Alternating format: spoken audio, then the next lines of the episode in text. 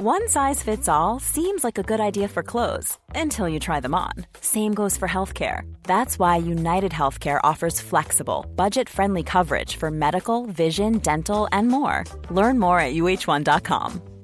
Many of us have those stubborn pounds that seem impossible to lose, no matter how good we eat or how hard we work out. My solution is PlushCare. PlushCare is a leading telehealth provider with doctors who are there for you day and night to partner with you in your weight loss journey. They can prescribe FDA-approved weight loss medications like Wegovy and Zepbound for those who qualify. Plus, they accept most insurance plans. To get started, visit plushcare.com slash weight loss. That's plushcare.com slash weight loss. You're listening to Cork Today on replay. Phone and text lines are currently closed. JP McNamara on C103. Cork's greatest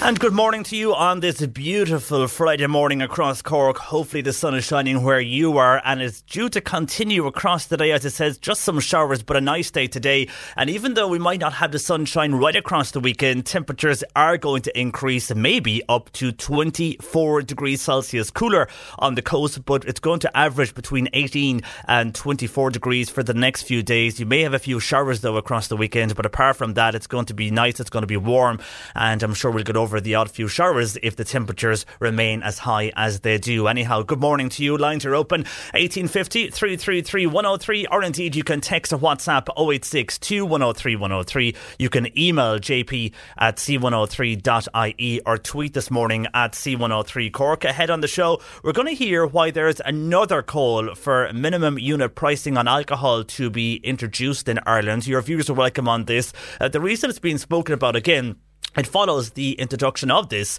in Scotland, and it happened in the last year in Scotland. And since then, the Scots have noticed and they have seen a drop in sales towards alcohol and indeed a drop in behaviour following the intake of alcohol. That behaviour is what we see on our streets. Uh, we often hear the bad news that follows the intake of alcohol and the results of what happens on a night out. Well, they have seen a reduction of that in Scotland. So, with what has happened in Scotland and with Ireland looking towards the Scots on how the first year went for them with minimum unit pricing, uh, there is now a call again to to introduce this into this particular country. Very shortly discussing that with Alcohol Action Ireland. Your viewers are welcome on that on basically the reduction of cheap alcohol that is available here in this country. You can let us know your thoughts 1850 333 103 or indeed text or WhatsApp 086 103 103. And today is Shine a Light for Carers Day and they're choosing today which is the 21st of June, uh, the longest day of the year, as we all know. And with the good weather, we'll hopefully have a, a, nice long evening here in Cork. But the reason they choose today is because it shows the long hours carers do. And these carers are at home looking after their mother, their father, brother, sister, daughter, son, and their life is dedicated to that particular person.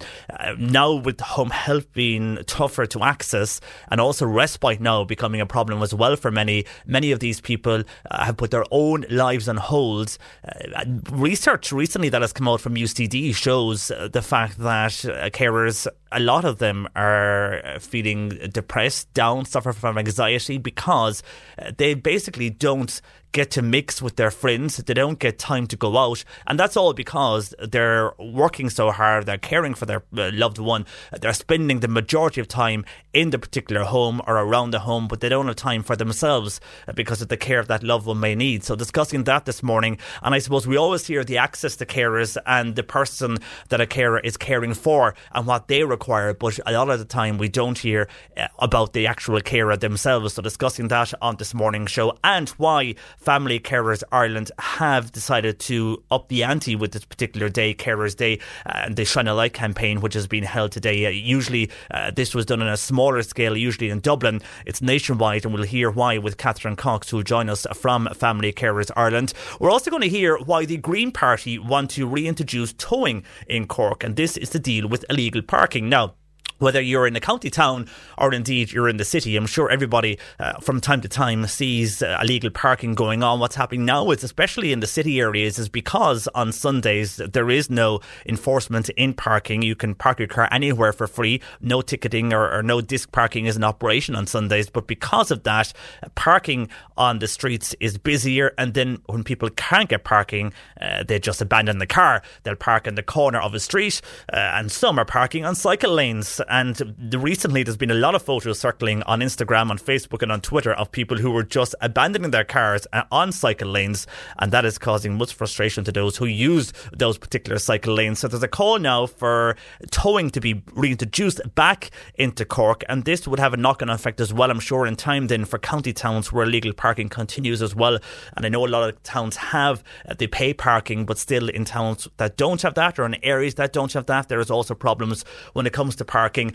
And what's happening in a lot of areas is people parking in housing estates and maybe getting a bus to their workplace and deciding to park in a housing estate if it's near their workplace. And this could be anywhere in Cork. And the people who are living in that house then, uh, they can often find themselves without a car space because the person has parked in their spot in the estate or cars are left there uh, for a number of days if people decide to uh, go somewhere with work, they park their car, they know it's going to be safe there, but it won't cost them anything. So there's a number of issues to do with illegal parking. Your views are welcome on that. And would you welcome towing? And clamping to be reintroduced back into Cork when it comes to public parking, anyhow, and street parking. Your views are welcome. 1850 333 103. And I'd love to know how many people have switched from diesel or petrol and gone to electric by the way of driving a car. Well, we had a lot of talk during the week about that. And this was due to the government, of course, who launched their climate action plan. And actually, they are in Cork today for a town hall meeting on that.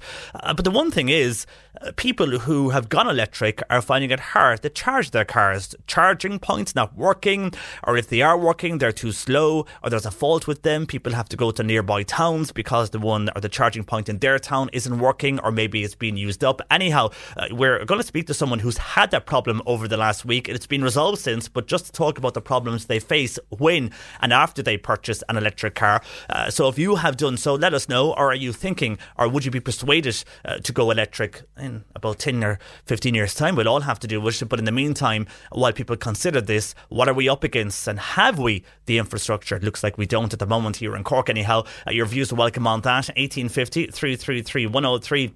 And a lot of talk over the last number of, especially the last two or three years here in Munster and in Cork, because if you go to any scenic place in Cork during the summer, at some point or another, you will see TV and camera crews and they're filming uh, for either an Irish TV station or a foreign channel, or then the most popular one is the Young Offender series, which is currently filming in the city. And because filming is becoming a big thing in the last number of years, especially here in the Munster area, I know there's a talks of a, a big studio uh, going to be set up in Limerick and more studios in and around Cork and more filming and using Cork as a destination uh, for movies, for short films and that type of thing. Well, if you are interested in becoming a filmmaker and you're aged between 14 and 18 years old, well, there's a summer course underway for you. It's running across a lot of county towns. We'll hear about that later in the show. And speaking of films, we're going to the movies. We'll be reviewing Men in Black International with Mark later in the show. So that and more to come between now and one. Lines open 1850 333 103.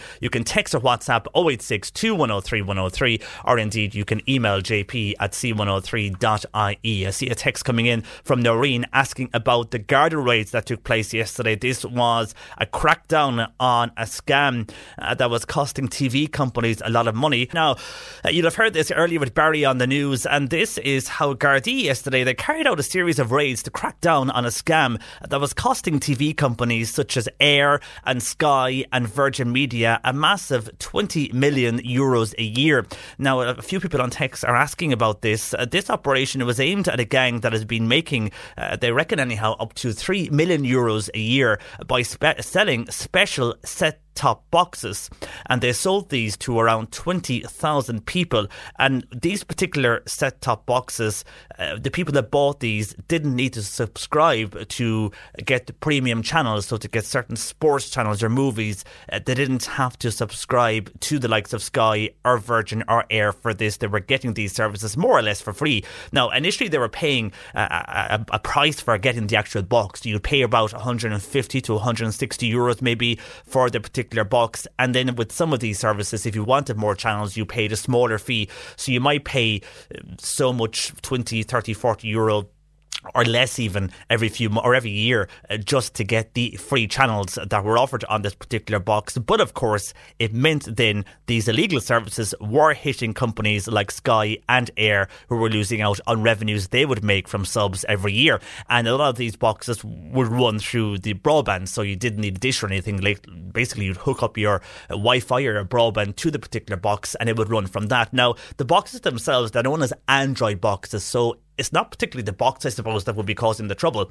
It's the content on the box and the content you were getting. So the content that people were accessing was a premium content, and the major- while the majority are probably are wherever any twenty thousand people is a lot of people. While the majority uh, would be uh, paying for Sky or paying for Virgin Media, uh, a lot of people were accessing all these channels for free. It was costing the TV companies money. So because of that, there was a Garda crackdown. A lot of these services that were operating for free are probably off this morning off air because they were illegal. They, I presume, got the servers where they were running from. It was ongoing here in Cork. The investigation was, and the searches were carried out uh, from Gardaí in the Cork City Division uh, they were supported also by local detectives. The local computer crime investigation unit was in hand as well.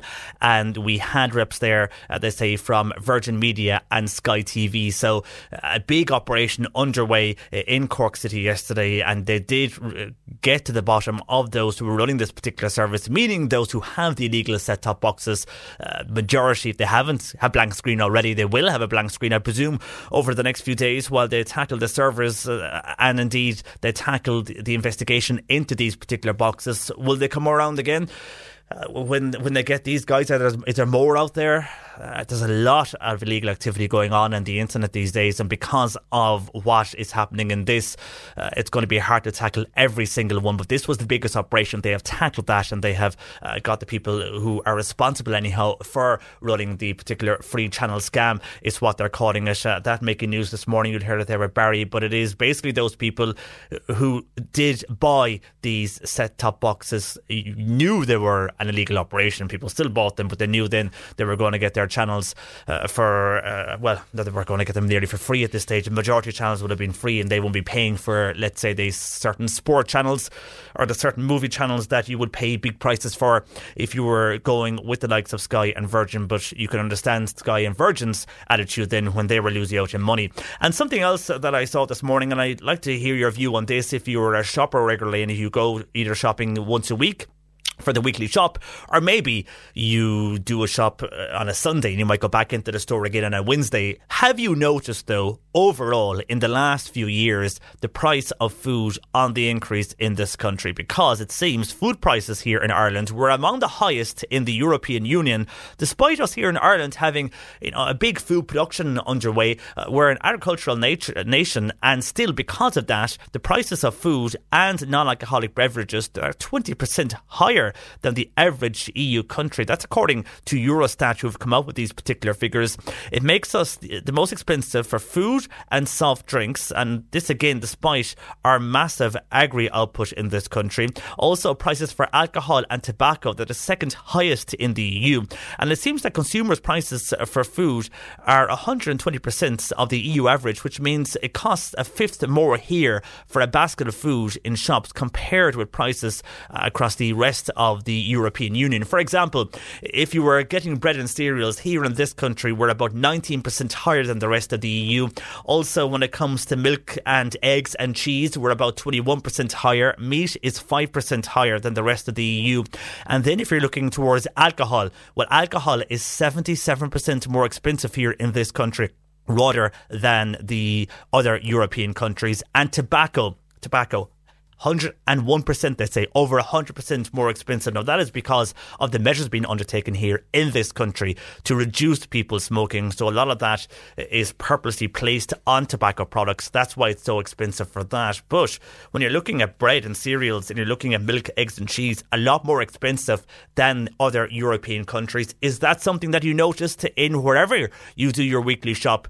Uh, that overall in the last number of years, slowly but surely, prices have been on the increase. Have you noticed that on your weekly shop? I'd love to know what the average weekly shop is for someone, and maybe if you have your receipts, you can check it out to see what an average you spend a week. And have you noticed that increasing then over the last number of years, especially for essential items like bread, uh, milk, eggs, cheese, meat, which a lot is produced here in this country? Your views are welcome on that. 1850 333 103 or text or WhatsApp 086 103 103. And speaking of alcohol and the price of alcohol, we're going to hear why there's another call for a minimum unit pricing on alcohol. Discussing that next.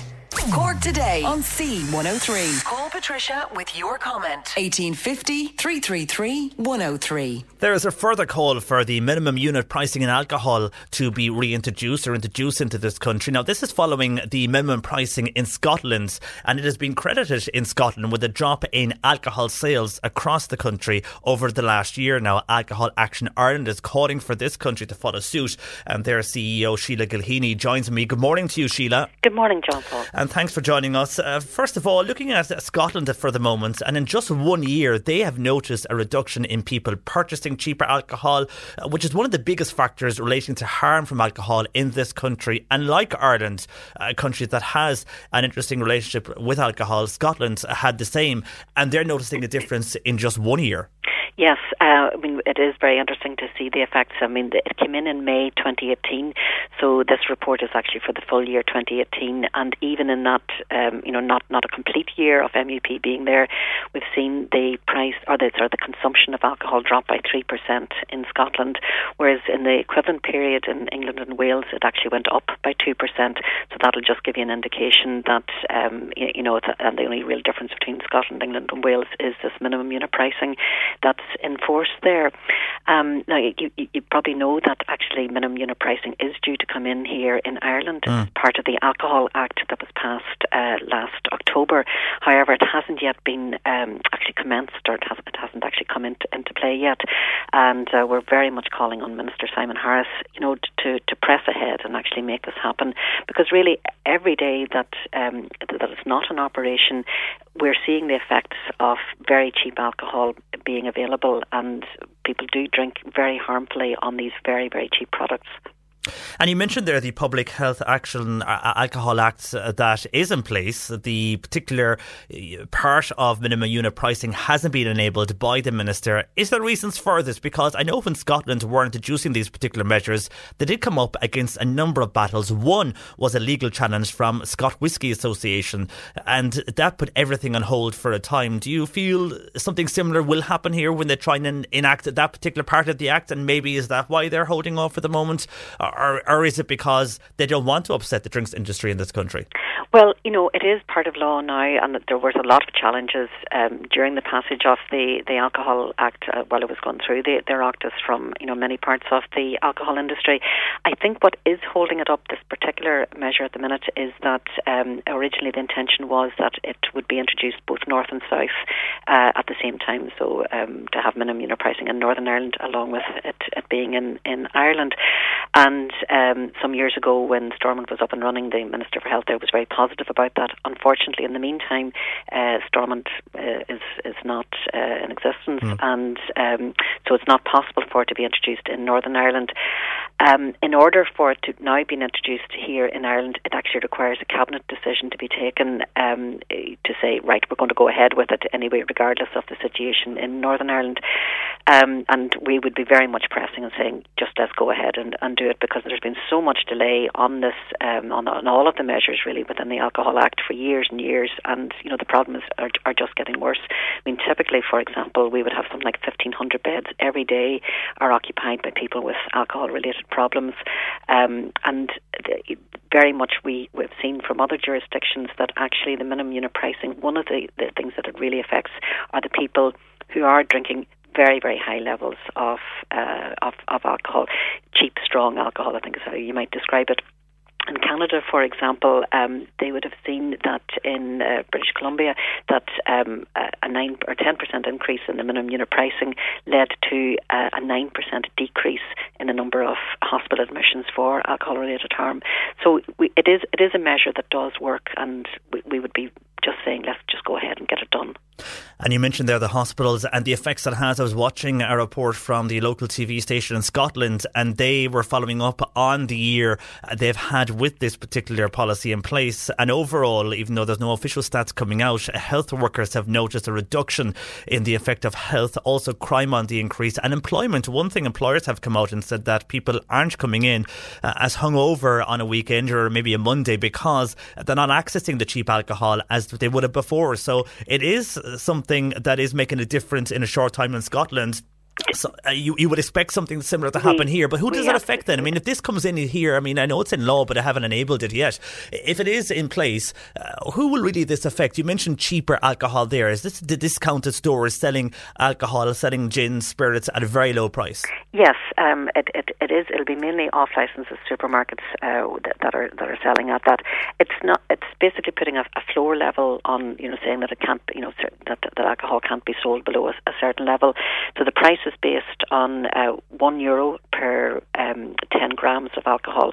So typically, for example, if you were to look at very cheap bottles of gin, we would have seen in our own price survey last year, you could buy a bottle of gin or a bottle of vodka for um, you know you know less than twelve euro, 11, 11 euro fifty.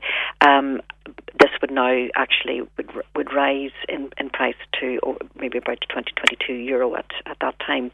So it is an important measure. It does make a difference. Um, what we have found, found is that uh, there's an overall reduction in the amount of alcohol being being sold, you know, in Scotland, and the overall aim and intention of the Alcohol Act is to bring down our drinking levels, which at the moment per capita it would be something like about 11 litres per person per adult uh, who would be drinking in the country. Uh, at, the, at the moment, uh, in Scotland, they're down at 9.9. So you can see, even uh, like in that, that short time, that that we we really do need to make make the case and to ask the government to just get on with it and get this minimum unit pricing in. Yeah, we'd have a similar relationship, as I said earlier, with Scotland when it comes to drinking and the attitudes uh, towards drinking. Uh, one thing, I'm, I'm seeing this on WhatsApp, some people are, are coming in uh, regarding the minimum pricing when it comes to cheaper spirits you mentioned there. And a lot of people feel it's more our attitude and how we drink rather than price will make a difference. Uh, a few people saying that if we do, like, f- for example, Joan here saying, I don't drink irresponsibly. I might have a gin and tonic at home in the evening on a Friday after a hard week of working. So why should I pay a higher price for my gin than those who cannot control their drinking? Why should I suffer? I mean, uh, how do you, uh, uh, for people who don't drink irresponsibly, are they going to be paying more? Because at the moment, from a survey out today uh, from Eurostat, it shows that Ireland, here in this country, we're paying 77% more for our drink. It, it is true that we will all pay a little bit more for alcohol, but we, we've certainly seen, um, you know, in the, the, the studies that actually looked into the implementation of um, a minimum unit pricing, that for people who would be drinking at what we call low risk guidelines, so uh, the HSE would say, for example, that women should drink no more than 11 standard drinks in a week and men should drink no more than 17 standard drinks in a week. So for somebody who is drinking at that kind of level, right across the year, they would probably pay an extra uh, about 21 euro in total uh, across a year if you were drinking at that kind of level. So it's not a huge level of increase in terms of the price that um, the, overall price that, that somebody who's drinking at low risk levels. Where it really actually has the impact are people who are drinking at very very high levels um, of of uh, consumption, and uh, they are, they do tend to be very price sensitive. And another group of people for whom who are also very price sensitive would be young people, and we have very high levels of teenagers drinking in the country. We have recent survey actually showing that in uh, Galway, Mayo, and Roscommon we have levels of about um, 77% of 15 to 16 year olds are drinking alcohol, and actually about 30% of them would have started drinking at 13. Now these are people who are exceptionally price sensitive, you know, uh, but the, the, the alcohol that is available at the moment is really available at pocket money prices. So I think we, we do actually have to tackle this as a country and look at this broader picture of, of our of our public health. Um, things like the number of deaths, we would have something like around a thousand deaths every year are actually attributable to alcohol. and making a difference on pricing is one of the best ways of actually tackling that problem. Yeah, Rita on text saying I was in a discount store recently and I noticed a bottle of water. Now it was a good brand of bottle of water was two euros fifty, whereby a spirit was at a cheaper price of just under two euros. So I agree with the introduction of the minimum alcohol pricing, uh, says Rita on text. And one thing you mentioned there about the north, if we go ahead here in the Republic of Ireland with this uh, particular or enabling this part of the act that is in law, but uh, as I said, it's not enabled. So if if this is uh, put in and we go ahead with the minimum unit pricing in the Republic, uh, it could have a knock on effect then for the North because just something that when I mentioned Scotland, Jared here on text is saying that a contribution factor I haven't heard anyone mention is the huge increase of sales on the English side of the Scottish border. Some shops in border towns have even extended alcohol sections due to the influx of people from all over Scotland buying in bulk in England instead. Sky, the BBC, and more have also reported on this. I wonder could that be skewing the Scottish health service numbers, asked Jared. Is that something that could happen here as well then if we bring it in that people in the uh, towards that live nearer Northern Ireland, Dublin upwards, that they'll go to the north and go to County Down or Newry or any of these places for their alcohol? Well, certainly it would be better to have, um, you know, the, the minimum unit pricing right across the island. And indeed, I know in Scotland um, it has been introduced, and there's plans to bring it in in Wales. And uh, uh, England will be the, the one jurisdiction which actually hasn't, um, or even hasn't really contemplated or hasn't hasn't gone ahead with it. So obviously, it would be ideal to have it right across every every, every place that people would would would do that. Um, it is possible, yes, that people would move. I think we'd also have to take into account that you know there's always differences uh, in you know the rate um, exchange rates. You know, it isn't just about the, the pricing. So there's there's a variety of factors at, at play. But I think the bigger thing to consider is on a population wide, right across the country, what is the thing that would be most important? And really, the most important thing is actually to reduce the level of alcohol consumption where we can.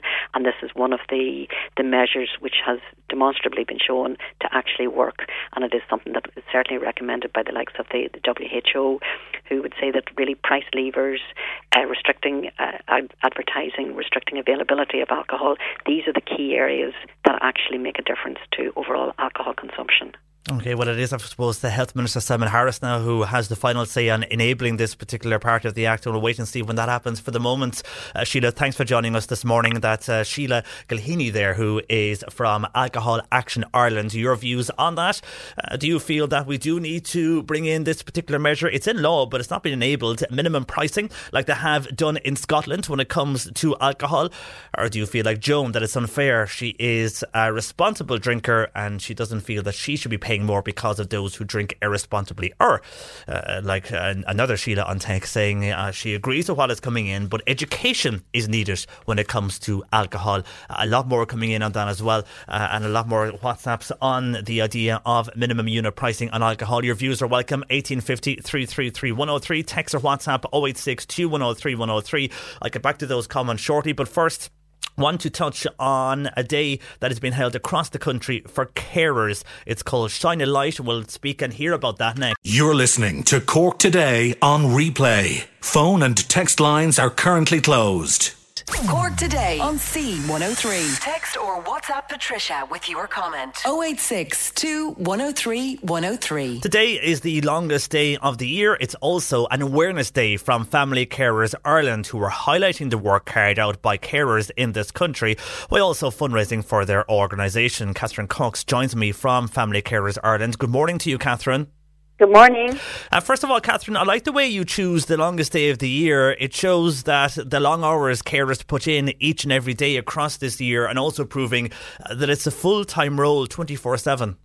Absolutely. Um, and you're right, we choose the 21st of June for that reason, and also because it's the summer solstice. So uh, we thought the shine a light on caring as well would be a nice, apt uh, way of, of uh, raising awareness as well. And as you said, it is it's a, the day is twofold. It is about raising awareness about, first of all, who family carers are and the work that they do and the fact that they save our state 10 billion euro every year. Um, but it is also about raising much needed funds as well for Family Carers Ireland so that we can continue to support family carers in their roles. So we're hoping that we're going to have people, well, we will have people collecting, volunteers collecting right across the country, um, selling our little hearts of gold pins um, and they're just two euro each. So we would ask the public to support it.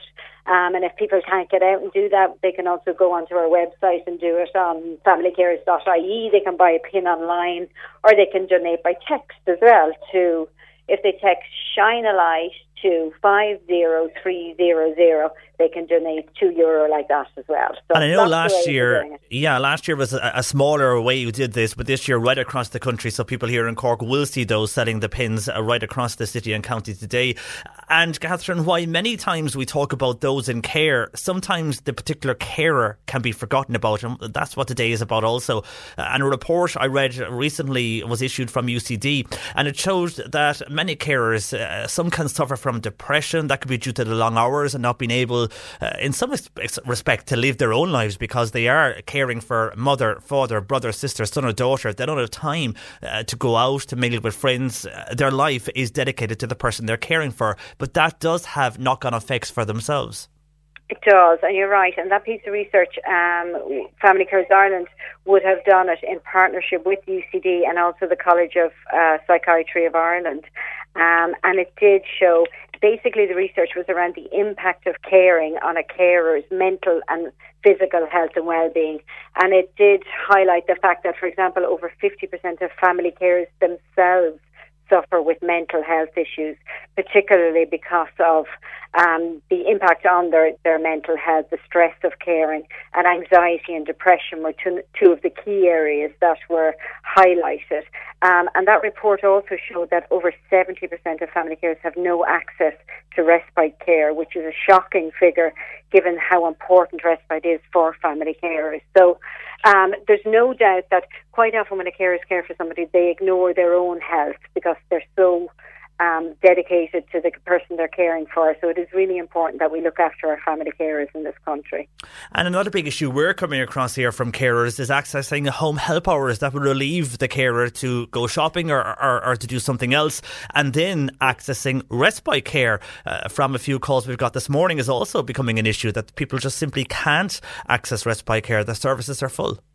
It, it, that's true, um, and I know Minister Daly would have um, said in a radio interview a week ago that there's no freeze on home helpers across the country, but that is not what we're finding on the ground. And certainly the HSE in certain parts of the country are saying to us that they don't have any budget until November to increase home helpers. So there are many, I think there, there are actually thousands of families on a waiting list for home helpers, for home care packages. Um, and they could be on that waiting list for the next six months because they won't get those supports. So this is, I mean, that is a resource issue. There is not enough funding put into home care, and if you look at the funding that from the state at the moment. Um, funding for nursing home care is two and a half times more than the funding for home care, despite the fact that people want to live at home, their carers want to care for them at home as long as possible, yet the funding is not there to do that. So that is a huge issue and a huge pressure point for family carers. Yeah, and we're hearing that as well from those who are trying to access home help. They just simply can't get it. And anybody who's mm. a new client, as the HSE would call them, it doesn't mm. seem to be there for them. They just can't access it. But then that is putting more pressure on the carer who has to remain in the particular home 24 7. And again, and, you know, not able to do certain things in their life, which leads to uh, what we, I was reading in that particular report that we mentioned there. And in a way, it's not fair, but some have no option and won't leave their loved ones high and dry. And as you mentioned, they are saving the state a lot of money. So uh, to keep uh, those carers going uh, today is a very important day. It's highlighting the work done for carers and the support that they get from Family Carers Ireland. Just mention there again um, how people can donate if they want to yeah. to Family Carers Ireland. The, the, text line again there. Yes, uh, so they can do it in a number of ways. So the text is they can text shine a light all one word, small letters. So they text Shine a Light to 50300 and that will allow them to donate the two euro. Or they can go onto our website, which is familycarers.ie, and they can actually buy one of our pins. Or even if companies out there want to buy a box of pins, they can do that online as well.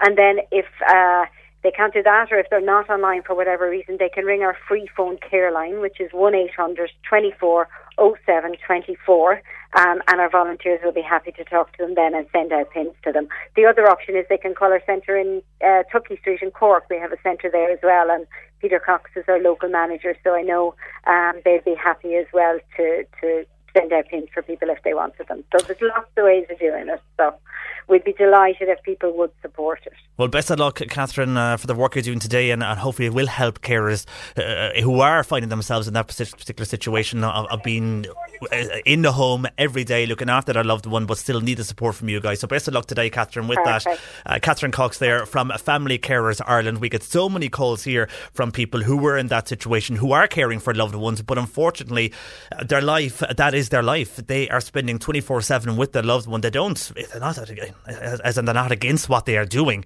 Uh, they want to do that and they're doing it for their loved one. But the thing is, they can access home help hours and they can access respite uh, to alleviate the pressure of them so that they even can go out and do shopping for themselves and their loved one or to do something for themselves, uh, full stop. But respite care is becoming an option now that's uh, really, really hard to get in parts of Cork, it seems. And we've dealt with the home help issues so many times over the last number of months, uh, whereby if you're accessing home help for the first time, it seems, and it continues. It's just getting tougher and tougher to get home help hours and home help services if you are a carer. Anyhow, if you can support them, do uh, that day today for Family Carers Ireland on Ireland's longest day, longest day of the year, June 21st. Can we say good morning and hello to Tracy and Mikey? They're both getting married today in Aghabullogue, so hello to you guys.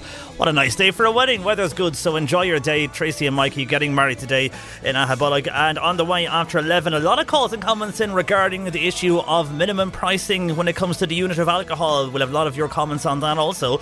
We're going to ask uh, why or should towing in Cork be introduced, be brought back to deal with illegal parking. That on the way and charging your electric car. It's a big issue for a lot of people in county towns who have gone electric but simply find it tough to charge their car. Friday morning, our lines are open 1850 333 103, or indeed you can text or WhatsApp 086 103 103. You can tweet this morning at C103 Cork, or indeed email jp at c103.ie. Earlier on the programme, we spoke to Alcohol Action Ireland, and this was their call for the minimum unit in pricing to be enabled in this country. It's in law, but it hasn't been enacted as yet, and they wanted enacted to because in Scotland they have deduced this. In the last year in Scotland, they have seen a drop in sales towards alcohol and a change in behaviour uh, following alcohol intake. So they want that to be introduced in Ireland as soon as. A big reaction on this regarding the introduction of minimum unit pricing. This would mainly affect sales of alcohol in, in cheaper stores and the cheaper alcohol that is available to us. So a lot of people feel that it's unfair on tanks, basically. They think it's the wrong way to go. Anyhow, uh, on this, Heidi, first of all, says uh, back to prices again on alcohol. Alcohol is no way cheap here. I've said this before, and I saw in France, Italy, Spain, and well, to be honest, most European countries, alcohol is cheaper. Heidi has sent us a photo of a price for a two litre bottle of gin in, I think it's Spain, and the example is that that is 10 euros 40, she thinks. Uh, looks like that as well on, on the price. But uh, just comparison, comparing that to prices here, she says prices here are high, and not just in alcohol, she feels on everything. And you would have to agree on this. Uh, dentists, vets, clothes, and the list goes on. Uh, and again, drink not cheap here either, uh, says Heidi, who says alcohol then, it's not a problem. It's the people that have the wrong attitude to it, but then the rest of us will always pay the price. And a lot of people, and we did put this to Sheila Gilheany when we were speaking to her, the CEO of Alcohol Action Ireland, that while everybody welcomes measures to deal with alcohol consumption in this country, especially if it's being uh, consumed in the wrong way, people consuming it aren't acting in a proper manner after consuming alcohol. The big thing here is with regards to cheap alcohol that is available, a lot of people feel if they just have a few drinks on a Friday or Saturday night at home and they avail of the cheap drink and they're not causing any harm to anybody, they're the ones that are going to lose out at the end of the day and they're not happy about that and they feel that uh, why punish the ordinary person who is causing no harm to anybody because of those who abuse alcohol. A lot of those texts uh, coming into us. Uh, then people do agree with what is happening, and we do need to look at alcohol intake in this country, but feel it's unfair that those who haven't caused any problems uh, when it comes to alcohol are going to pay the price for this particular increase when it comes to the introduction of minimum unit pricing on alcohol in this country. Uh, somebody else on WhatsApp saying the price of alcohol in Scotland was ridiculously cheap. Anyhow, it was actually cheaper than water, says that person on WhatsApp. Well, Rita, uh, who was on text earlier, did say she was in a store and noticed water here was dearer uh, than the price of spirits when it came to alcohol. So you could say in this country, not everywhere, but in some uh, stores in this country, you have that situation whereby water uh, is actually dearer than alcohol. Just in, in some stores, that would be now. Uh, 1850 333 103 lines open on your view when it comes to the price of alcohol and the fact that it will be increasing once this particular part of the law is enabled. Uh, John says on text, Isn't this typical Ireland? Instead of tackling the problem head on, just to increase the prices. I hope that works. Also, a bonus for the government revenue this will be. Education in our schools is where it should start, says John. And that's a good point. And that is something that was mentioned when we spoke uh, to Alcohol Action Ireland regarding educating people as well outside of this minimum pricing. But it does show in Scotland how things have changed. And that's why it's in law now. It just needs to be enabled by the health minister. So uh, whether people agree with this or not, it's in law, it just needs to be enabled.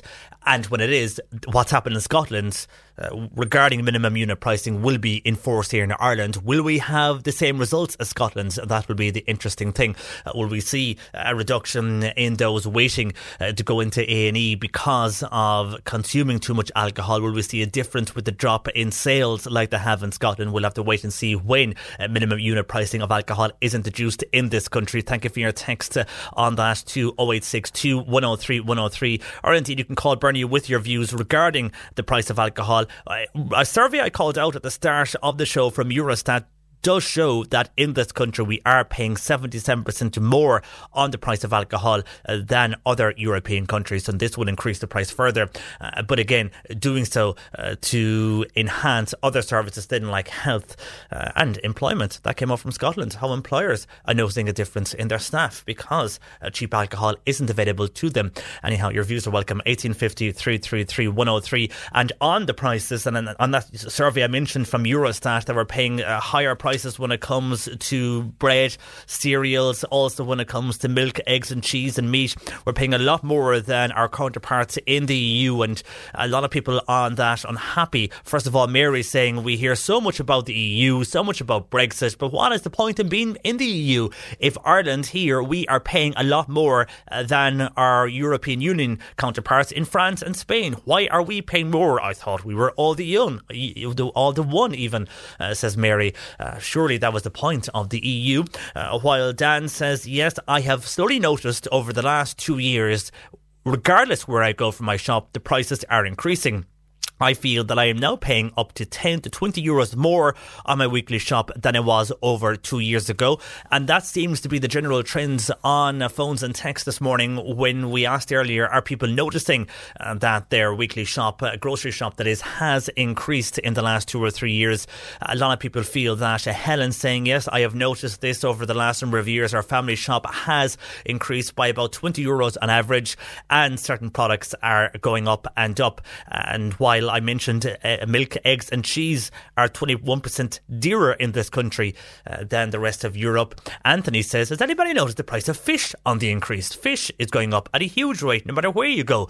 Uh, anybody else noticing this? While John's saying, Yes, my shop has gone up, and I've noticed chicken is getting more expensive no matter where I go. Uh, chicken breast fillet, uh, the prices are going up to 5 euro or more. So prices are dearer in this country. And you would think that we produce a lot of our own food, the prices would be cheaper, says John on text to 086 2103 103. So your weekly shop, uh, according to Eurostat, we are the more expensive country to be living in in the European Union when it comes to groceries. And going on your text in the last while, it looks that way as well. So have you recently uh, looked at your receipt and maybe uh, looking back over the last two years, you realise that, yeah, slowly but surely, unknown to people, uh, the prices have been going up. And because of that, people are paying what looks like uh, what we're getting here on text this morning, roughly around 10 euros to 20 euros more in their weekly grocery shop in Ireland, according to Eurostat, one of the more expensive countries if you're doing your grocery shop. Despite us being a big agricultural country and the big output from agri in this country, we are still very expensive. Your views are welcome on that. 1850 333 103. On Brexit, Michael and Castletownbere, and this is to do with the latest coming from Brexit, of course. It's now clear that there's only two left in the race to become the next British Prime Minister uh, that will have have a big impact on how Brexit goes. Well, Michael says Boris Johnson, he feels, is an out and out chancer, not a strategist, and he is just one gaffe after another and a scandal away from being a liability rather than an asset for the UK. He has no clear Brexit plan, or even if he had, he lacks a majority in the House of Commons. I don't really think his Churchillian performances will go down well in the EU. He is unpredictable and also unreliable. He is the wrong material for Prime Minister. He has no trust amongst anyone in Europe or indeed Dublin. All credit, Michael says, must go to the uh, ministers here, that is Minister Coveney and Minister McEntee, uh, for and indeed their team on the powerful performance they have shown in their negotiating skills over the last two years. Michael says they certainly have given Ireland their 110% commitment and they have to be admired for that. Politico have written that Minister McEntee was Leo Varadkar's calm Brexiter fixer, his secret weapon. Uh, that's from Michael O'Sullivan in Castletownbere on WhatsApp to 0862 103 103. And of course, the news yesterday evening that uh, Boris Johnson and Jeremy Hunt are the only ones left in the race now to become the next British Prime Minister. Uh, Michael Gove, of course, lost out to Mr. Hunt by just two votes yesterday. So it's going to be either Boris Johnson or Jeremy Hunt. Uh, it's going to be the next Prime Minister uh, in the UK, which, of course, will have a big impact then on the outcome of Brexit. Uh, thank you for your text, Michael. You can text or WhatsApp 0862 103 103 or call Bernie 1850 333 103. On the way, we're going to speak with Councillor Dan Boyle. This is on why the Green Party want to reintroduce towing in Cork to deal with illegal parking. I'm sure you would have seen the photos in papers and online over the last few days of cars parking on cycle lanes, and I'm sure people have seen them for themselves. Cars parking on street corners and just in places where you don't park a car. So, because of that, they want to reintroduce towing. But how do you feel about that?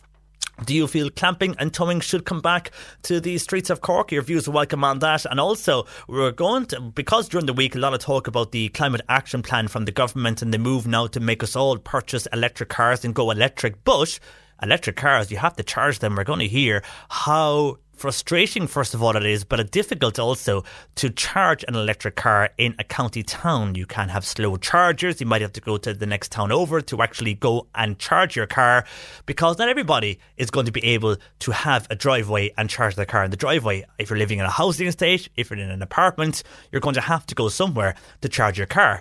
But there seems to be problems with a lot of chargers. We'll hear and speak to one person who went electric and found out those particular problems once they went electric. That and more to come. Your, uh, your views are welcome and our lines are open. 1850 333 103. C103 Jobs.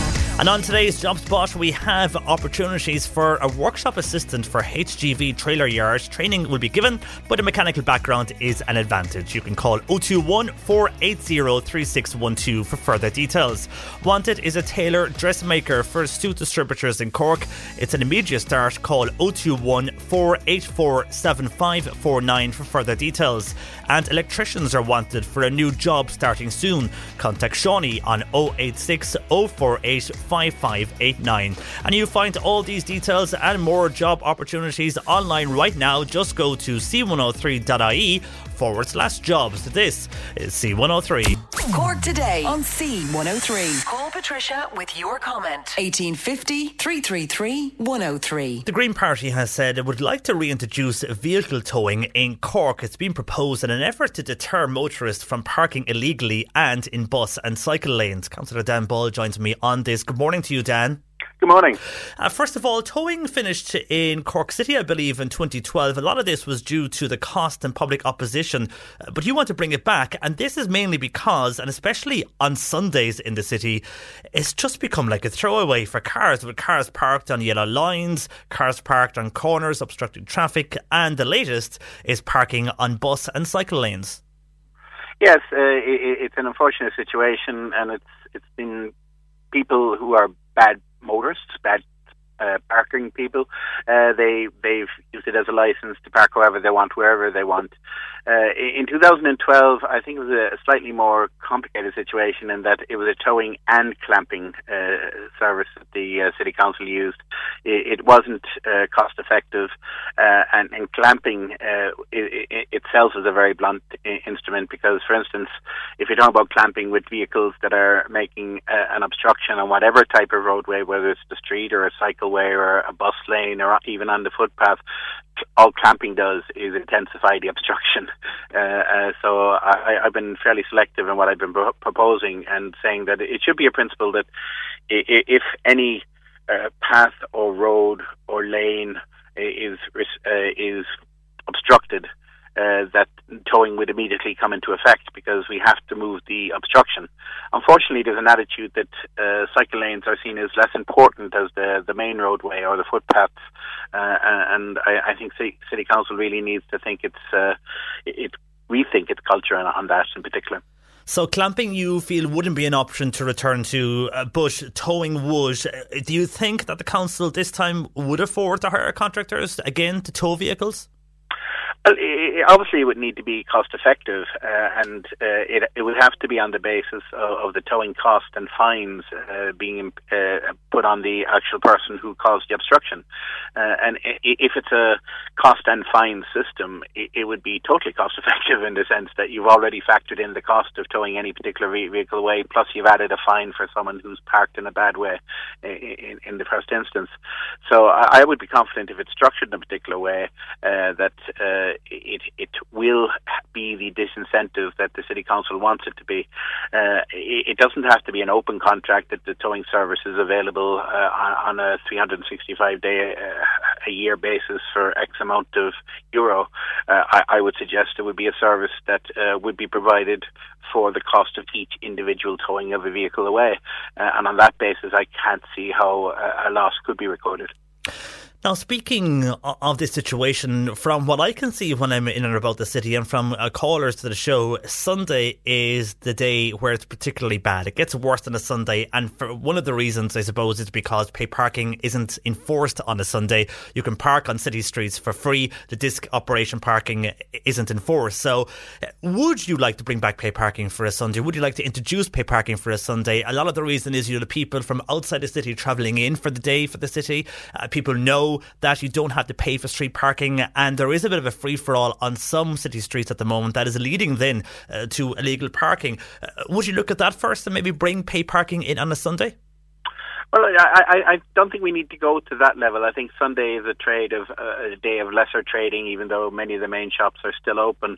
Uh, we, we've a, a difficulty in the sense that there are no traffic wardens who are, are rostered to work on a Sunday because, as you pointed out, the discs themselves are, aren't valid on a Sunday. But uh, traffic wardens also have the ability to write tickets for other traffic violations, and indeed the guards can. And and uh, I, I think the guards need to come into a conversation whereby they're intensifying their own uh, road traffic policing uh, on Sundays in particular. Uh, and in any case, it's always illegal, whatever day of the week, for double yellow lines to park on cycle lanes, to park on bus lanes, uh, to park on footpaths. Uh, and this is a question of enforcement. It isn't a, a question of introducing parking fees for Sundays, uh, and it's certainly not a, a question of looking for more money to be gained for the local authority. This is to challenge bad behaviour and to discourage it from uh, ever occurring in the first instance. And you mentioned enforcement there. There is a lack of enforcement. The Gardaí would probably come back and say that's because there's a lack of resources within the Gardaí Síochána in Cork. And I know in recent months uh, the Gardaí have come out, and indeed uh, ministers locally here in Cork have come as well, due to the fact that those leaving Templemore are being deployed to Dublin, to Drogheda, to areas on the east side of this country rather than Cork. So the Gardaí openly enough are saying yes, they want to do more, but there's no resources to do so. Yeah, that's undoubtedly true. And at national level, the Gardaí uh, is a very under-resourced uh, police force. But but it's it's also the case that the type of uh, enforcement we're talking about is low level enforcement. It, it doesn't require uh, the type of resources you need for, say, gangland feuds or, or drug trafficking or, or people trafficking. Uh, this is uh, quite visual uh, in, in terms of whether people are breaking the law or not. Uh, it requires a fairly immediate response for when the transgression is being taken place. It's not one of those invisible crimes. It's not one of those that takes place on, under uh, dark light, dimly lit, or, or faraway places. This is activity that occurs in the centre of our towns, uh, and, and the Gardaí should be able, even on reduced resources, to be doing a better job than they seem to be willing to do at the moment. And just on cycle lanes, uh, because we've got a few texts on that, some people feel the cycle lanes are located in wrong areas. I was listening to uh, a guy recently, he's from the Netherlands, and he feels that in some European countries, uh, they totally separate cycle lanes from roadways. So you would have either a small concrete wall or a ditch uh, that would separate the actual roadway and the cycleway. He said it's safer that way for the cyclist, and also it prevents people then from parking illegally on cycle lanes. Uh, it, seemingly across the, the Netherlands and some European countries, they have this already in place. And here in Cork, I know one thing that uh, annoys both motorists and cyclists is that if you're crossing a junction, I know this is on one of the streets, I think it's Washington Street, you have to drive across the cycle lane to get to the other part of the street. So uh, in, there's not a lot of joined up thinking when it came to cycle lanes in Cork City. Would you like to have that kind of uh, area whereby, like the Netherlands, you would have a separation of cycle lanes and indeed motorists. Not all, not possible in, in a, lot, a lot of parts of the city, but when you're outlining new areas for cycle lanes, because at the moment, it's not really working out for the safety of cyclists in some areas of the city. I'm sure, Dan, you can see that yourself when you're driving around or walking around even the city centre or cycling around it. it, it it's, it's certainly not uh, what it can be. It should be. It's an improvement from what's been there before, but it, it, it there are uh, a lot of examples of the law of unintended consequences where new pinch points are being created and more sensitive dangers, particularly for cyclists, are, are being there. Ideally, segregation of, of the roadway is better. Uh, it will cost more and it will take a while to be fully put in place. But even in, in places like the Netherlands and Denmark, uh, they, they, there are open cycleways as well, and uh, there are use of cutaways on footpaths. I, I think we particularly need to pay attention at at, uh, at, at roundabouts, uh, where uh, any cyclist using a roundabout is taking their their life into their hands, uh, and the the more progressive way of dealing with roundabouts is to have an outer roundabout of cutaways for cyclists alone and and and, and pedestrians indeed. So we're, we're still feeling our way. We're still trying to reintroduce a bike culture that used to exist quite quite a large extent in Ireland, uh, but we're we're failing to put in place the appropriate infrastructure in the appropriate ways, uh, and because of that, um, there are motorists who are taking gra- the situation for granted and uh, are feeling obliged uh, that or entitled uh, that they can park how they like, where they like, and not give any consideration to other road users. And do you cycle much yourself, Dan, across the city? Uh, I don't cycle as much as I should. I'm part of the free bike, well, not the free bike scheme, but certainly the, the bike scheme in which you register and and uh, and use bikes around the city. I think it, it Cork is a, a fairly proud record that uh, per capita we have a greater use than Dublin. So, mm. and there there will be more bike stations put in and around it. Uh, I, I think connections with the CIT in particular were, are going to be important. Uh, so we're, we're getting there very slowly, and, and we have a class of commuters now who are cycle only, are largely cyclists, uh, and uh, we're not treating them the, the, way we should be. We're not giving the encouragement. Uh, we're, we're, not making them feel as safe as they should be when they're on the road. They have the same entitlement as other road users. And people who are in cars, I'm a driver myself, they, they, they, they failure of recognition that these are are, are one ton pieces of steel and tin uh, that uh, can cause enormous uh, damage if they come across uh, people who are either walking or cycling. Uh, and uh, the, the culture needs to be balanced in such a way that we're all equal democratic users of the road space, and that means that the the the reign of the car only has to be modified to a large extent, uh, and certainly the the willingness of people to park badly uh, with no consideration of road road users has to come to an immediate stop. So, regarding the towing, when do you are you going to bring this motion into City Hall? Do you think they actually will go run with this? And if they were to run with this, how soon could this be implemented? Well, I, I certainly, I, I, certainly will be moving a motion. Uh, it, will go to uh, City Council in July. Uh, the summer break, I think, is going to delay it somewhat. It'll probably be in committee in September to come back September, October. Uh, but the the idea that uh, there will be a large scale approval of bad parking. I don't see it happening. I, I think there's a slight changing of the winds, uh, and I would be confident that the council will be willing to s- support this measure. Uh, I don't think it's in any way over the top. I think it's quite measured, uh, and what it, what it will do is it will discourage uh, the people who are parking badly. And I, I think the the city council, its elected members, and its officials have a vested interest to ensure that that does happen. Okay, Liam on text saying, I agree with what Dan is saying regarding bad parking. I see it myself when I go to the city at weekends, and I feel education is needed when it comes to driving tests. We should also teach people how and indeed where they should be parking. That should be included in theory tests. Uh, while Joan saying, I feel cycling in the city, and I did it once myself with the Coca Cola bikes. She says, I was nervous doing it. Uh, people drive so fast and the lanes are so narrow. I, I find driving in the city or cycling in the city very nerve wracking, says Joan. Um, hopefully that won't put you off, Joan, in the future. But uh, Joan, having a, a, various experience in cycling in the city. Very finally, Dan, we're going to speak to a caller soon regarding electric cars. You'll be aware this week the climate action plan from the government and making people go electric. Uh, some of our callers cannot actually charge their cars because of the charging points not working, the charging points not being fast enough. I know the ESB are going to launch a, a program whereby they're going to roll out more charging points. Uh, is that something from a green point of view? You obviously welcome the electric side of it, but a lot of has, a lot of work has to be done to convince people to go electric when the infrastructure isn't there. Yeah, well, uh, uh, we would like to see it to be a, a, a multifaceted approach.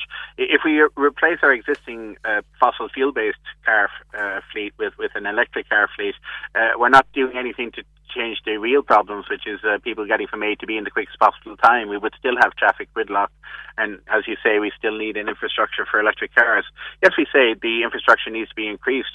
What we also need to do is improve the culture where people are in their cars less and are given better alternatives in terms of public transport, being able to walk and cycle from A to B, uh, and the quality of life is what will benefit from us, as well as the uh, the environmental benefits of, of not contributing uh, uh in such an enormous way to uh, to global warming and, and, the climate emergency. Okay, well, Dan, thanks for uh, joining us this morning on that. We'll wait and see what happens regards the uh, towing. Uh, but that is Councillor Dan Boyle from uh, Cork City Council on the issue of reintroducing towing in Cork City due to, and you saw the pictures over the last few days, uh, people parking illegally on bus lanes, on cycle lanes, and just parking their cars anywhere really and causing obstruction. Anyhow, your views on that are welcome. 1850 333 103. You mentioned electric cars there and people going electric, people who have gone electric, but finding it hard to charge the actual car. Discussing that next. You're listening to Cork Today on replay. Phone and text lines are currently closed. Cork today on C103. Text or WhatsApp Patricia with your comment. 086 103. One size fits all seems like a good idea for clothes until you try them on. Same goes for healthcare. That's why United Healthcare offers flexible, budget friendly coverage for medical, vision, dental, and more. Learn more at uh1.com. It's that time of the year. Your vacation is coming up. You can already hear the beach waves, feel the warm breeze, relax, and think about work. You really, really want it all to work out while you're away. Monday.com gives you and the team that peace of mind. When all work is on one platform and everyone's in sync, things just flow wherever you are. Tap the banner to go to Monday.com. There's never been a faster or easier way to start your weight loss journey than with PlushCare. PlushCare accepts most insurance plans and gives you online access to board-certified physicians who can prescribe FDA-approved weight loss medications like Wegovy and Zepbound for those who qualify. Take charge of your health and speak with a board-certified physician about a weight loss plan that's right for you. Get started today at plushcare.com slash weight loss. That's plushcare.com slash weight loss. plushcare.com slash weight loss. 103. Now, we were speaking there with Councillor Dan Boyle from the Green Party, and we did ask him regarding electric cars and why more infrastructure is needed if we're all to go electric. Because, of course, this week you'll be aware the government launched their climate action plan, and that will see an increase in electric cars on our roads because there's going to be a ban on people buying petrol and diesel cars from 2030. But what we're hearing is many people are finding problems with the chargers and also with the charge location one of those is a taxi driver with a business in Clonakilty. Niall Johnson joins me. Good morning to you, Niall. Hello, good morning.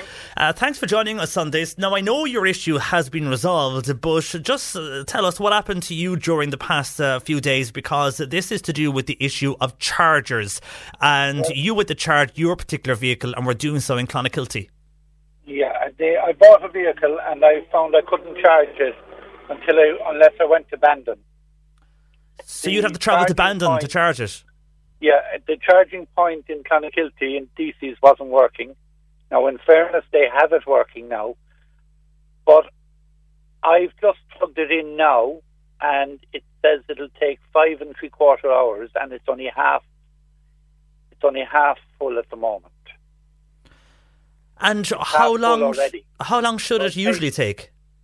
Well, see, in the charger that's in Clonakilty, it's not a very, it's not a fast charger, so it's going to take up to twelve hours from empty. Now, I hope it will never be empty. But the fa- there's a fast charger in Bandon that will take about three hours, three and a half. It's up in the on the bypass in Bandon. So, we need we need fast chargers. And Now, the fast else- chargers, uh, just to go back to the fast chargers, because uh, people might be a bit confused on this. Uh, th- there obviously is different w- w- ways you can charge the vehicles uh, when levels of electricity go into the vehicles. I'm, I'm sure, and, and all of that. So uh, you're saying the one in Bandon can charge your car in three hours. The one in Clonakilty, which seems to be an older type charger or something, uh, it will charge your car, but it won't do it as fast as Bandon. Hence, then you have to go to Bandon and take time out of your own day to charge your particular vehicle. But then when you're in Bandon, are you waiting around for three hours then? Well, I wouldn't be able to do anything else because I wouldn't have a car, like you know. And are Well, you using that it. car for a taxi? Well, I, I, I hope to be uh, next week. I haven't been able to start because I'm trying to iron out a few of these small. they're small in one way, but they're quite big problems. Is the charging? So if So you're in the- in the near future, when the whole thing is sorted out, this is going to be brilliant, you know. But at the moment, it is going to be a complete headache. and for yourself, if you have a, a let's say you are using the particular car for a taxi service and you do go to Bandon and the battery is running low, you then have dropped off your person in Bandon. You will have to go to the bypass in Bandon, charge up your car, but you're then waiting three hours. Uh, regardless of what happens Well, no, in the next I I see. It, when I say it'll it'll uh, charge it very fast, Bandon. Sure, it'll. I might have on, only have to plug it in for a while to get me back to Clonakilty, or get me to next. You know, to get me to another car if if I'm that bad. But I shouldn't. See, I shouldn't be um, letting the um, battery run down too much. It should never be down too much. So you'd have it should be able- halfway or something, is it, or three quarters? Yeah, like in theory, I should be able to get to Dublin Airport if this car is fully charged. And then, if you, for example, do go somewhere and the car is three quarters charged or half charged up, how long so would you have to wait around for it to get fully charged to get you to your next destination? For example, if you were in Bandon going to Clon, uh, how long would you have the car parked up for? Or if I did it for about 25 minutes, I'd be um, definitely be back in Clonakilty. Now, in Bandon, now there's other there's the ordinary chargers as well. Mm. Just Clon, we've got only two, one unit which which has a, which has two chargers, and they're not fast chargers. So at the moment, my car and there's another car there at the moment. So if any tourist comes into Clonakilty, there is no charger whatsoever in the town to charge their car. And that's why that's where the problem is going to rise. Where because we're a tourist town, we can't just say there is ten cars in the town that need charging at any time because we don't know who's going to come into the town. Yeah, and if they come in then and they want to charge their car and the chargers are full or not working, then that is going to cause problems, especially down the line. Uh, Can I ask, why did you decide to move to electric? I I decided because I reckoned it is the way to go, and I and if it works, it will actually save me money because I'm using I'm using somewhere between 150 and 200 euros worth of diesel a week in the car I'm driving this second because I had to get out my I had to get out of my Tesla and get into another car now to be able to do my work. And regarding driving an electric car, is there a lot of uh, is there much of a difference, or do you notice a difference when you're driving an electric car compared to a petrol or diesel car? No, they see they just don't make any sound. Uh, they're very fast, but they um, if you're driving an automatic car anyway, it's really no different. And reg- are they, are they automatic? Yes, it'll all be automatic. All automatic. And when you look at the, we look at the fuel gauge. Obviously, you have a, a display of a battery on it, then, and, and you're, you're watching that the whole time. Then, correct. Yeah, but you, as somebody said to me, if you once you once you do get a charge and sort this end of it out, you won't look at it all the time because you'll go mad if you did. you'd be worried in case you'd go. You know, you yeah. can't. You'd be, you'd put yourself in an awful tizzy. But there should be more chargers. At the moment, nobody else could charge your car in Clonakilty. But would you recommend going electric? I would. And did you get a grant? I know there's grants out there. Were you able to avail of a grant? I will be able to avail of two grants. I'll be able to avail of a grant because I'm have a PSV vehicle, Mm. and I'll be able to avail of a grant, a house charging grant for my house. So I, I can get a grant as well for putting in a charger at home. And then you'll have the, the, the reliability of charging the car at home as well, rather than going to DC's car park. I'll be, I'll be able to work fine once I have my charger at home. Yeah. Now it's going to take a, a little while because there's, you know, they don't uh, give out the codes for the grant very fast. But it'll, I'll have that done fairly soon. And I'm not, you know, I'm not um, complaining about anything. It's just I really do think we need more charging points. Well, the, we did a fast charger. We did mention this uh, to the ESB, who have issued a public statement uh, to all media saying that they are going to begin a 20 million euro program, and that is going to happen later in this year. It's going to expand in and enhance all their charging points networks across the country as part of what we mentioned the uh, climate action plan that was announced earlier on this week. Uh, but I suppose the fear is, as you mentioned there, and it's a good point when it comes to tourist towns like Clonakilty, if you have, for example, 20 charging points in the town, and not everybody will have the luxury of installing one in their home. If you're in a housing estate or an apartment, you'll have to drive to a public place to charge it up if you if there's no space in where you live, and if they're all full or if there's a few not working, that will cause problems. And of course, these everything sometimes stops working. I mean, we can. We're not saying that everything has to work all the time. We hmm. want everything to work all the time, but that is obvious. Things do, but they should be able to come out and rectify it very fast. I suppose it's going to take a while for all of us as well. I mean, if you're on the road, you know you're running low on fuel. You know there's a petrol station nearby, whether you be in a motorway, you know you can get off the motorway. If you're in a, your own home area, you'll know where the next petrol or diesel station is. That's something that we'll have to change in our mindsets as well, because we will will, eventually all be going electric. We'll have no choice, uh, and we'll have to be thinking of the nearest electric charging point. I know. I presume there'll be a business model change when it comes to fuel stations, but still, we'll have to change our mentality with that as well. And that's something obviously you were doing now. I am, and I, I'm, I'm looking forward to doing it. To be honest, I know it's going to give me a lot of headaches in short term, but I'm looking forward to the the whole idea of it. And do you every know? time I'll replace the car now, I will put, unless this is a complete disaster, I will be putting an electric car on instead. So you'll change all your fleet and go 100% But that electric. won't be over. It won't be over a short period. Like um, I have five um, SUV. Uh, I've got two SUVs with say nine seaters. They, I don't think you can get them replaced, and I have three cars, so they can be replaced. They will be pl- replaced as I'm replacing them. They'll be going electric. And just a text in here from somebody asking, oh, do you know, you might not know this, the cost to charge a car if, if you're charging it in your own home eventually. Uh, do you know the overall cost to, to charge a particular car? Well, to charge mine from zero at home, I think it would be about ten or twelve euros. That's a massive be- difference. It is, and it's also um, it that would be an overnight one because you would at home you'd normally have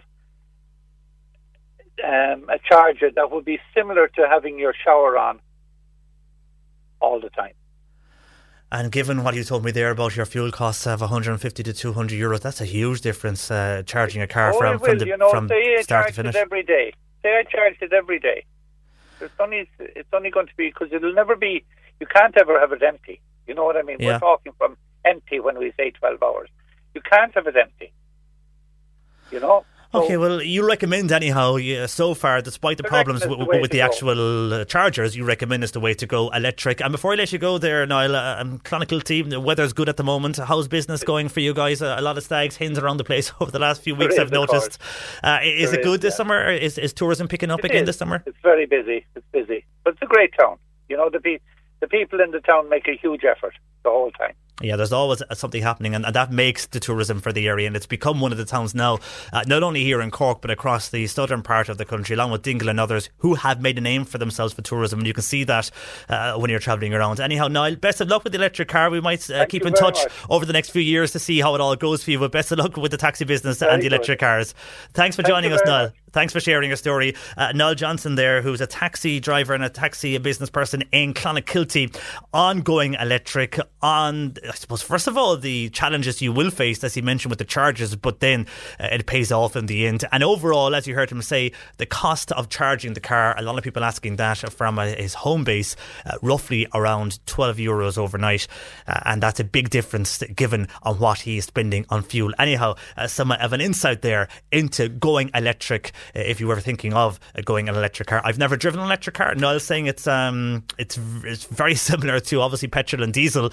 Uh, just you don't have the noise, but when it comes to speed and taking off, are very very similar. Uh, and obviously you have a, a difference regards the fuel gauge. You don't have a fuel gauge. You have uh, the actual battery um, level on your actual dash. Rather than that, that's probably one of the biggest uh, changes that, that people are watching out for when they're driving and you're worried about the battery. But then you just get used to it and you'll get used to the charging points, I presume, over the next years when they increase those. But uh, yeah, interesting to see. Like as I said, I've never driven electric, so if you have, let us know. Maybe you're like Noel, and, and it's the way to go. 1850 333 103, or indeed text or WhatsApp 086 103 103. C103 Friday afternoon, our lines are open 1850 333 103, or indeed you can text or WhatsApp 086 103 103.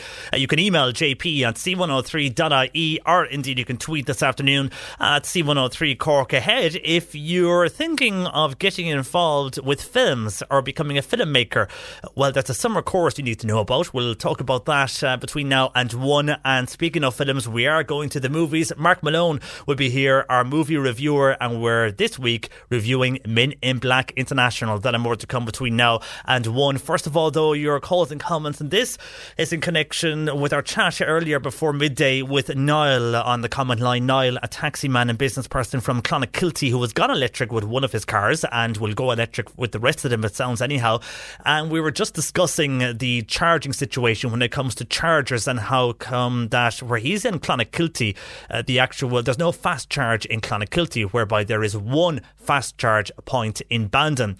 And making the point that you need these uh, this infrastructure to be placed everywhere across the county. Uh, otherwise, you're going to have a situation whereby people will just simply not go electric if they cannot charge their car.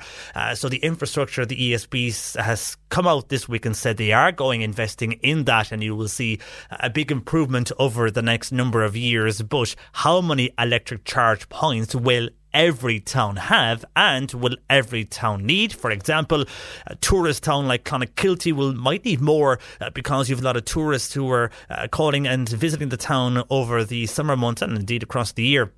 So, how do you predict on who has or who has not an electric car? Because not everybody uh, will be able to have a driveway, uh, especially the way things are going these days with people moving to more urban areas. People won't have driveways to plug in uh, their electric car. So, how will all that work? And we were discussing that and indeed driving an electric car, which seems there's not much of a difference uh, in driving an electric car compared to petrol or diesel, apart from their automatic and uh, the less noise that comes from the electric engine. Well, on that, a lot of calls and comments in from people who have various views when it comes to going electric. First of all, Donald says that he was talking to a man in the oil business and he said an Arctic load of petrol costs roughly 60,000 euros. 40,000 euros of that is taxed. Donald says that it's crazy.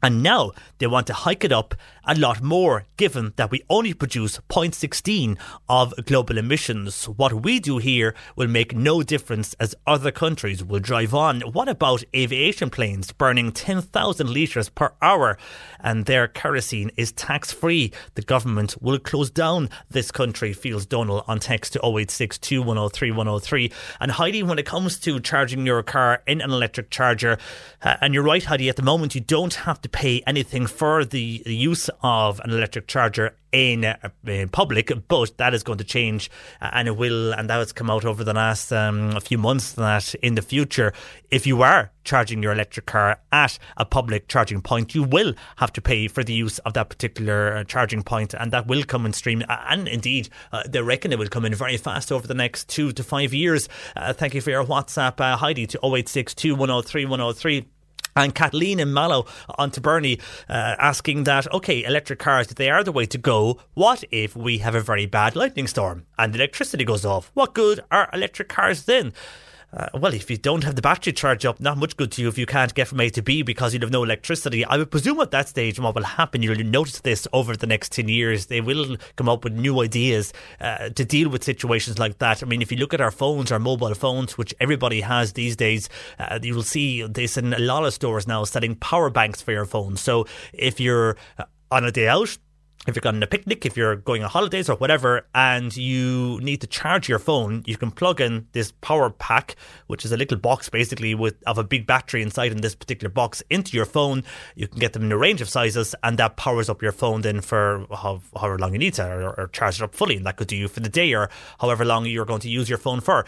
So I presume with a car, it'll be a, a bigger box and a bigger battery, but somebody somewhere will come up with that type of idea that if you want to purchase a power bank for your electric car in case of a lightning storm or the electricity going off or something like that happening, or we have a big storm like we had a number of years ago. Unfortunately, hopefully that will never come again. But if we have something like Storm Ophelia and people are left without power for four or five days, I'm sure there's somebody out there thinking of that particular invention whereby you would uh, have a power bank for an electric car and that would keep you going until then the electricity comes back. But you know, more so nowadays, the, the max, even with a bad storm, is electricity out for five, six, seven days at the most, unless the storm or unless you're in a very rural area whereby they are having real problems accessing the damage. But uh, more so, a week is usually max after a major storm when the electricity goes out. And I presume someone will come up with various methods on how to get around all those things within the next 10 years. Uh, Kathleen, thank you for your call uh, to 1850 333 103. Speaking of towns, you do see a lot of tourists coming in and people staying in hotels, and they'll be using electric chargers as well. And that's the public ones I'm talking about. Michael England Garnoff says, well, all the hotels should have chargers for electric cars, and the chargers in the towns then could be just used for the locals. So hotels uh, having electric electric chargers. And John on text feels the government want to rob us all again with a VRT tax on new cars. John feels electric cars are just no good. And Dick asking, what's going to happen? When all when we all have gone electric in this country and fuel stations will be a thing of the past and then you have tourists who are coming here from across the water and bring their cars. Are they still petrol or diesel their cars? And if they are how do they fuel up if their cars are petrol or diesel? Asks Dick. Uh, good point Dick because we don't know what's happening with Brexit overall across the EU. They're trying to implement this from 2030 that everybody will be going electric. But of course, if the UK are doing their own thing and not in the EU, and they're not electric, and you're right, if people do come to this country, uh, or indeed outside of the UK, somewhere else, a lot of people don't like flying. So if somebody does go on a boat journey uh, with their vehicle uh, from a various part, even outside of Europe, and descend in Ireland with their petrol or diesel car, and it's beyond 2030, and we are seeing uh, a slowdown on people using those cars, and fuel stations slowly. I don't think they'll close; they'll probably reinvent themselves as something else uh, because we will need charging points as well, so they will change around, and you can see that. I actually haven't seen it here in Cork as yet, but I was up.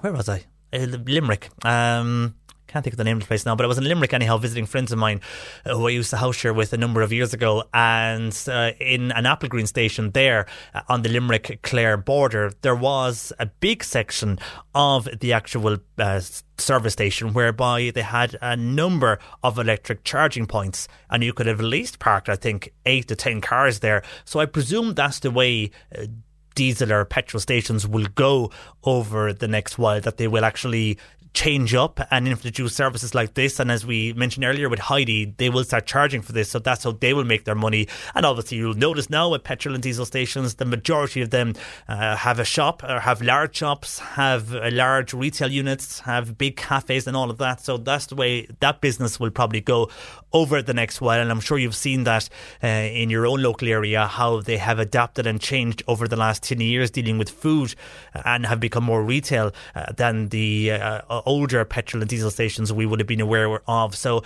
I would presume that's the way they'll go, uh, whereby you'll see electric charge points taking over slowly petrol and diesel stations. And like that one, and actually it was in Ballina, as you leave Ballina-Killaloe on the Clare Tipp border coming to Limerick, uh, it was a, a, petrol station that I came across there, and they had a number of charging points. And I haven't seen it anywhere uh, else. I'm sure it is somewhere, uh, but I just haven't spotted it um, elsewhere. But they had about ten or twelve electric charging points, and that's the way slowly it will go.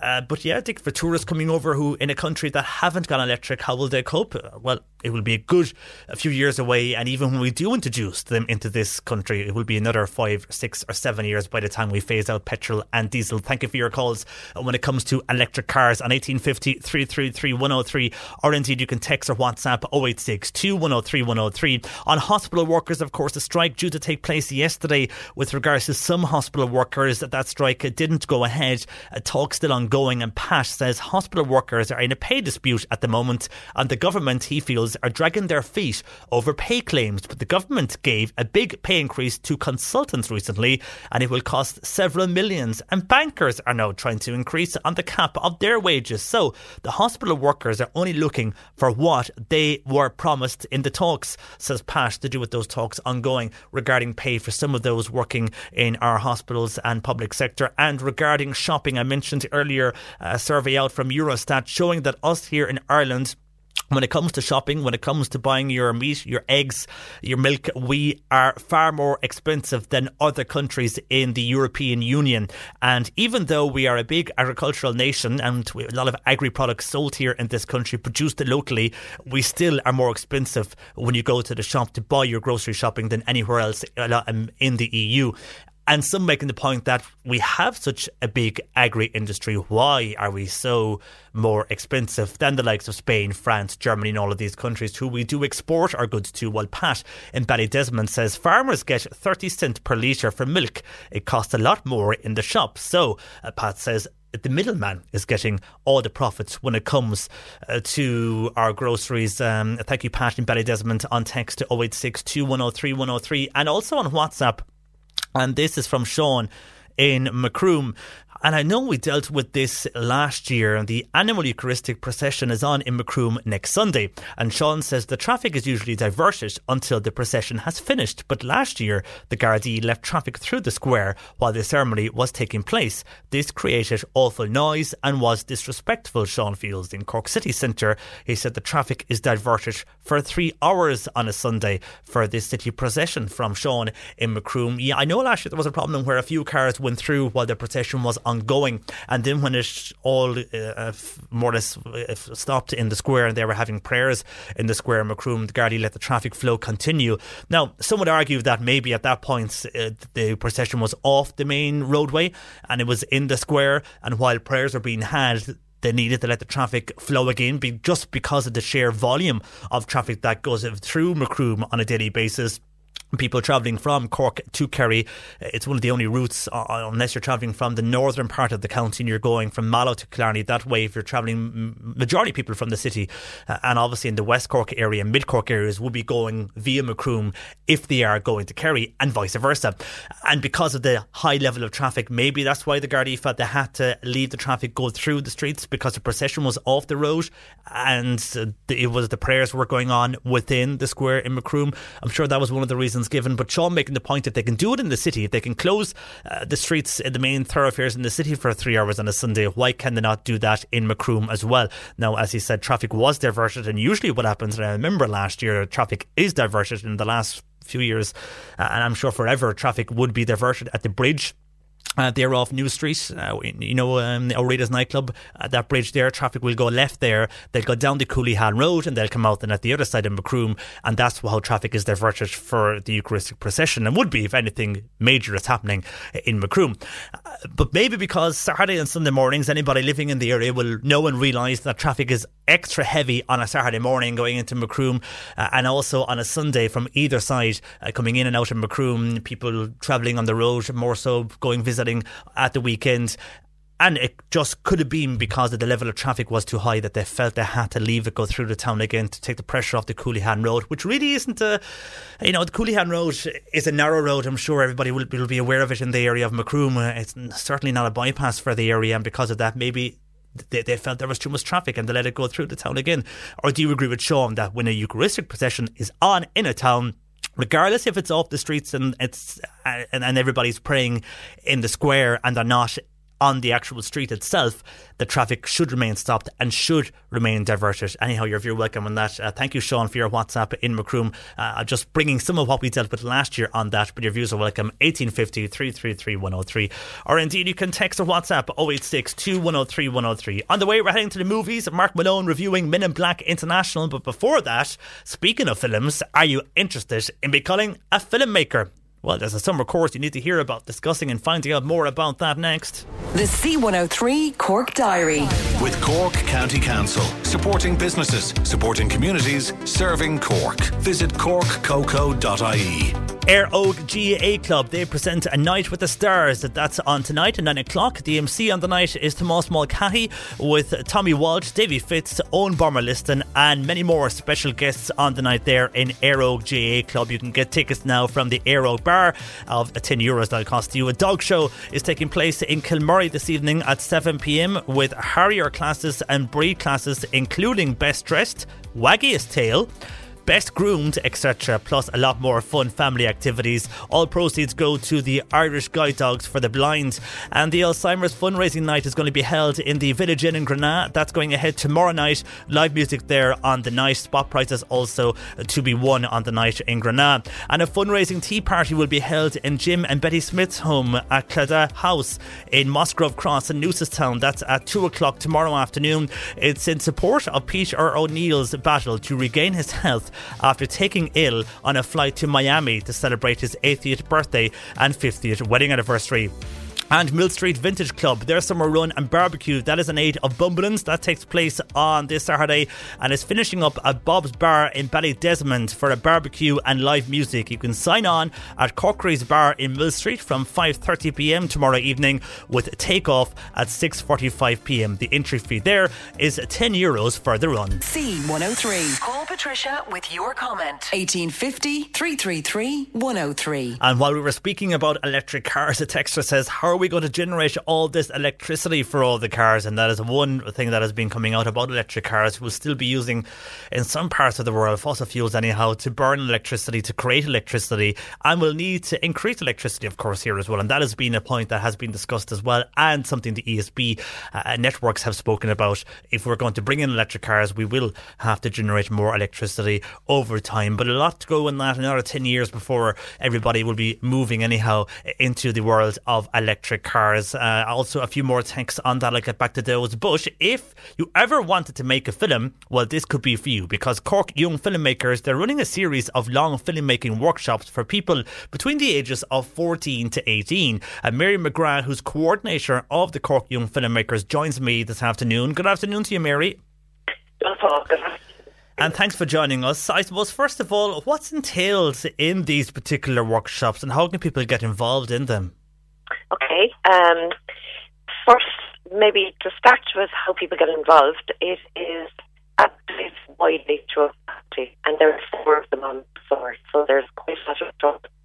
Okay, Mary, your mobile is just breaking up there. Maybe if you have to move to an area whereby it's a bit clearer, uh, where we can continue to have a chat with you, Mary, there regarding how people get involved in the actual workshops. Are you okay now, there, Mary? Can you hear me? Yes, absolutely fine. Okay, that's a bit a bit Perfect. clearer. So you were just explaining there uh, about the workshops. That's right. They happen in uh, four different centres throughout County Cork and are funded by Cork County Council. So the first thing is that this is accessible to everybody financially. It's 50 euros for the week, and Cork County Council provides most of the other funding to bring in, I suppose, professional filmmakers and equipment to Midleton, Mallow, Macroom, and Bandon and each course is five days long, and uh, 21 young people come together in each of those places, and they learn everything from story to camera to sound. Uh, they create a film. They together actually two films in each area. and uh, they get hands-on experience, and they also get, which is really important, they get they get to meet other people who have similar interests, who are creative, who want to work in front of or behind the camera, and both apply, and they get to make their own films, and that's really exciting. Yeah, and they get to hear and get the experience of those who work in the film industry as well, and will teach them the right angle to film something at, and also not only on screen but behind the scenes, and that experience will stand to them.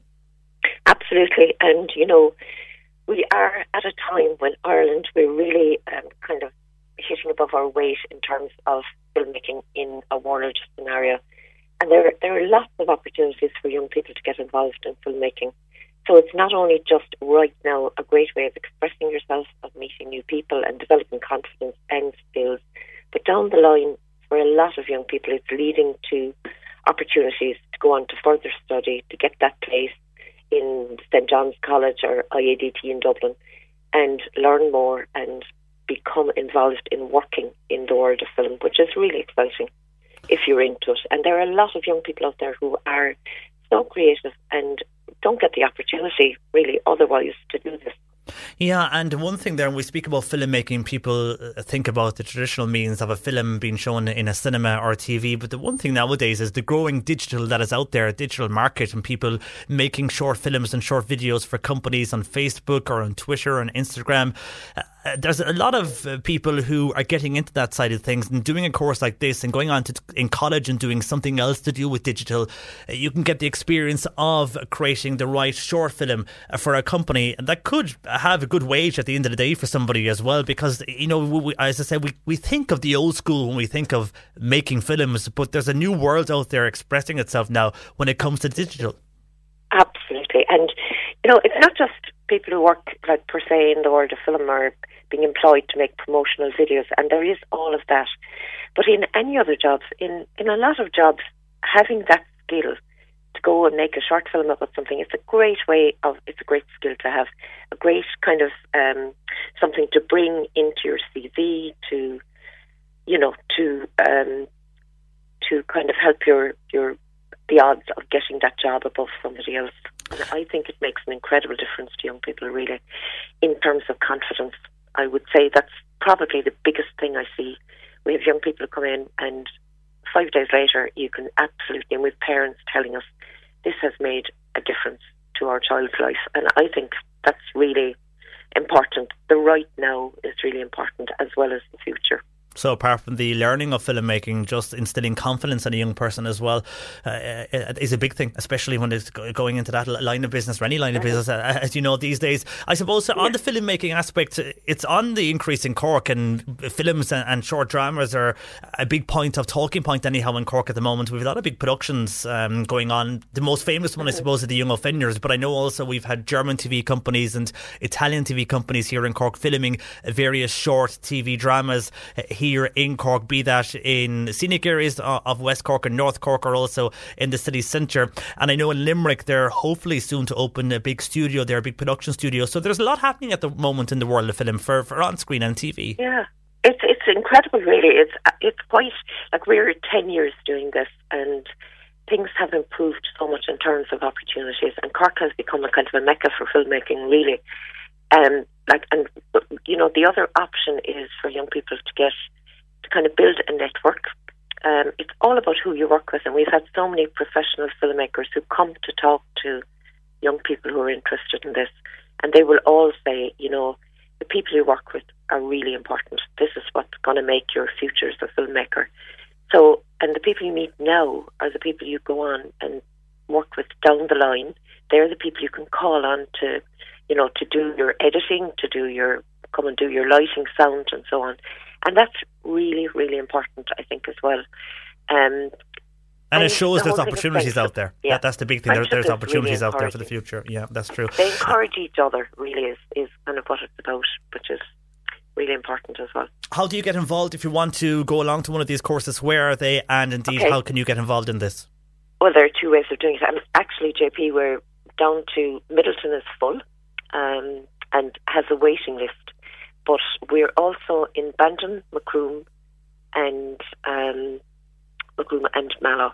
And there are a couple of places left in each one, so people would need to get in touch immediately by emailing Cork Young Filmmakers at gmail.com um, or calling this number 086 813 9019 and we'd be delighted to hear from them. We know they're out there and it's really like looking for young people who are just passionate about this and we would love to give them a place. So would be great to hear. Well, best of luck, Mary, with the course over the summer. I'm sure you'll get a lot of people interested in that in the growing area of filmmaking, especially here in the south anyway of Ireland. Uh, thanks for joining us. Uh, that is Mary McGrath there, coordinator of Cork Young Filmmakers. If you want details on that as well, you'll get that on our website, c103.ie. I just want to give a mention to a number of things before we go to our movie review with Mark. First of all, uh, the West Cork fundraising community are holding a fundraising cycle that is on this coming Saturday to raise funds to purchase agricultural machinery and tools for the mission of Clonakilty native Father John Kingston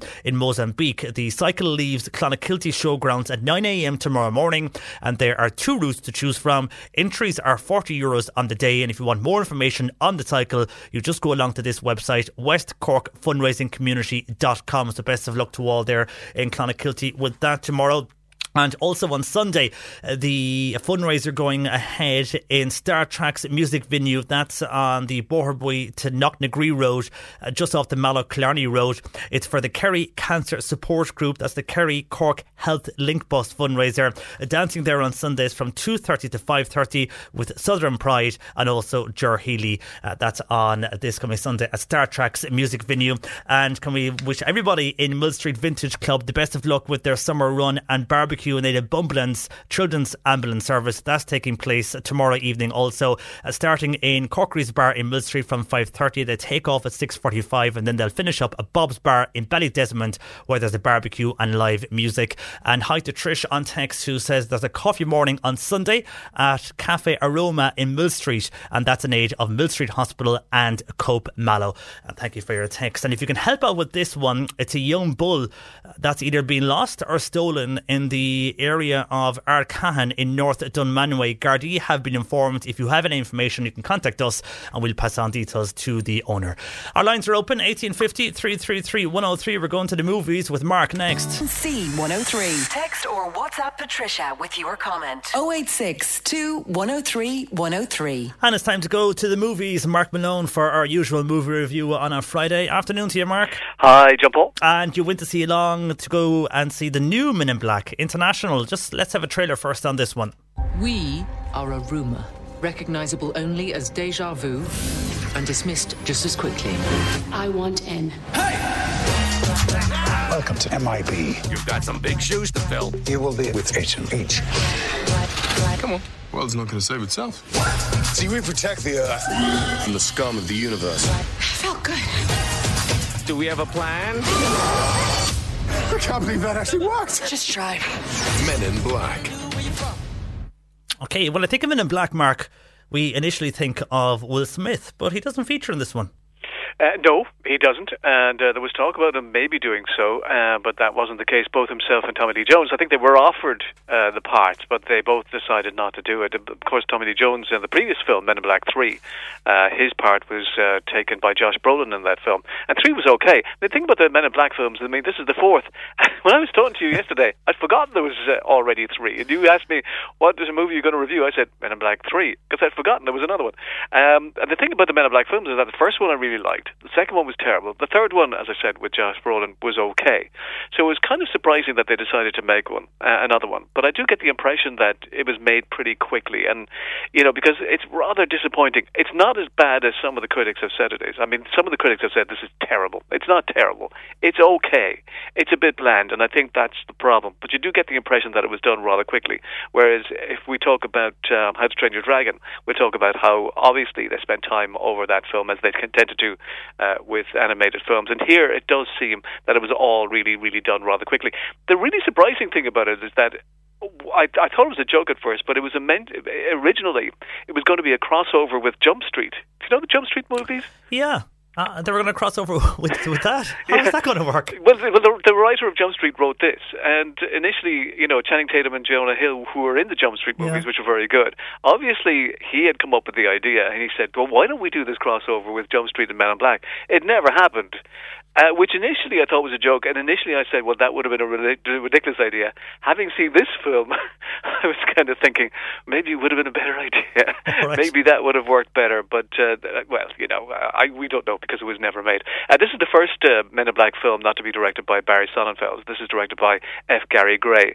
Now he directed films like The Fate and the Furious and Straight Out of Compton, and a lot of the blame has actually been put on him as to to, to, to the lack of success of the film.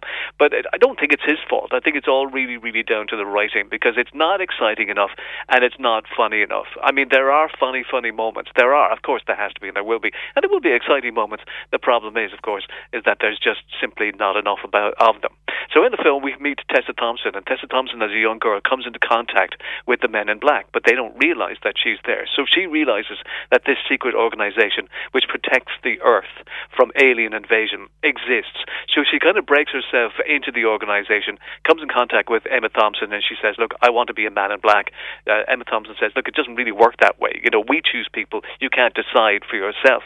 And then there's a kind of a running joke where Tessa Thompson says, uh, "Men in black," and um, Emma Thompson says, yeah, there's an issue there. We need to talk about that.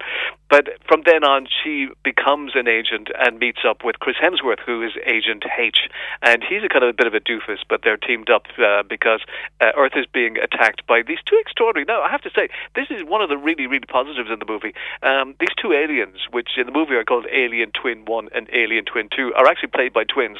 Twins uh, Laurent Bourgeois and Larry Bourgeois, and they're kind of French, kind of hip hop, kind of break dancers, and uh, they've got these kind of lasers for eyes, and they are very, very good. And whenever they're on screen, it does get really, really exciting. Unfortunately, uh, there's not enough excitement in the film, as I say. Some of the CGI isn't really very good, and it's almost like they, at some stage, didn't really trust it enough to be able to throw kind of uh, as much money as this film needs. Now it does. It's called international. It does uh, go. You know, there are scenes filmed in Italy. They go to North Africa. They go to London, and so you know, from that sense, it was really, really good. So that they didn't just make it in a kind of a big, you know, green you know CGI box. They did travel, and and the film looks great uh, on occasions. Uh, there is terrific chemistry between the two leads. I mean, Chris Hemsworth and Tessa Thompson are very very good here, and they also were in the um, the Thor movie uh, together. And in fact, there's a there's one very good joke where there's kind of a reference to Thor in this film. So I'd, I'd say to Thor film uh, fans, keep an eye out for that because that's very funny. Unfortunately, as I said, it's not exciting enough and it's not funny enough to be a huge success. And it has been a disappointment at the box office. Whether or not it'll make money for yet another sequel, I don't know.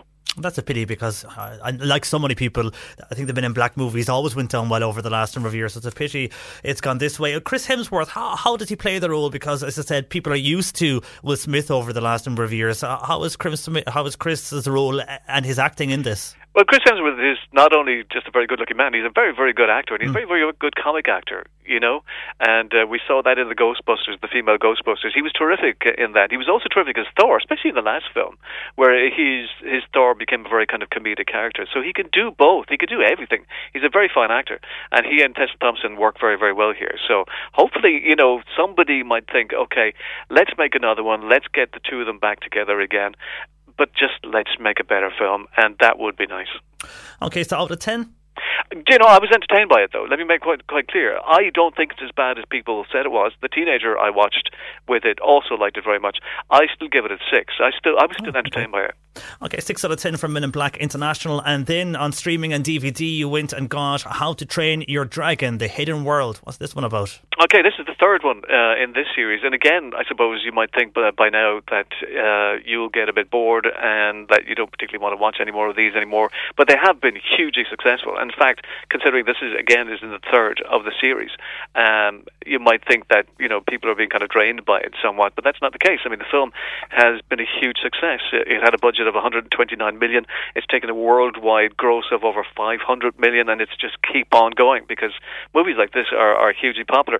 And in fact, the first film I remember was uh, my daughter's favorite film, and it still is, I think, her favorite film of all time. She must have watched that a thousand times, knew the film inside out, and uh, I brought it to her uh, to the cinema with her when she was a little girl, and she just thought it was just the best thing she'd ever seen. And I was very, very impressed by uh, the movie, and I was, I've been very impressed by all three of them. Um, and I thought too that I, when it came to this one, that I would be bored by it by now. But in fact, uh, that's not the case at all. I mean, these films are extraordinarily beautiful, and my thing is, and my argument is with the previous film is that it seemed to be done really, really quickly. Here, they obviously spend time, and I was reading an interview with uh, Tom Hanks who recently said that um, you know um, the fourth Toy Story is now in the cinemas, but he started the voiceover for that three and a half years ago, and that's how much time they take over these movies, and you have to, and it's almost like they just look at every blade of grass, you know, every single scale on on on on the creatures' backs are all just beautifully done. There are a lot of nighttime scenes in this, which must be very difficult to animate. But they do so because they get the shading right, they get the lighting right, and everything about it is just extraordinary. And it's really, really entertaining, and it's still really, really funny.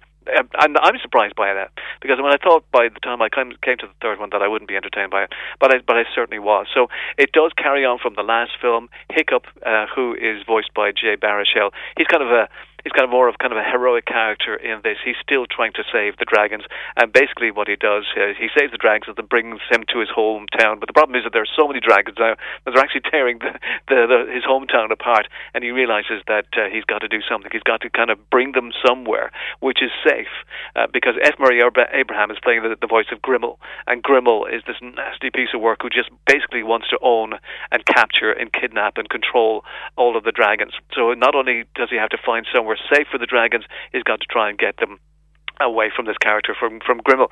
And there's a lovely kind of flashback scene where Hiccup is uh, talking to his father, and his father mentions this hidden world, this kind of secret dragon utopia, which does exist out there. So he has then got to try and find this utopia to be able to bring all of the dragons there to keep them safe.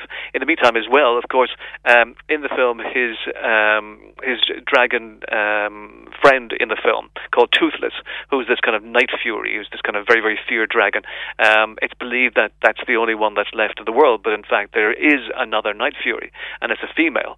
And so, of course, you know, um, he is desperate to kind of team up with this um, uh, female, whilst at the same time, Jay Baruchel as, as, as Hiccup becomes quite jealous of that relationship. Okay, and as I have got the news of one mark, uh, out, of, out of ten, how would you?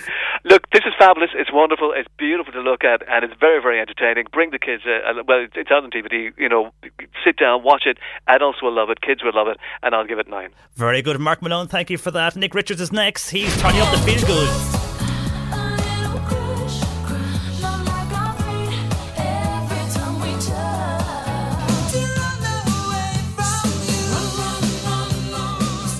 Yeah, Nick is turning up the feel good next with those feel good tunes. Martina will do that and continue it from four. My thanks to Bernie Murphy who produced. I'm John Paul McNamara. Patricia Messenger back with you on.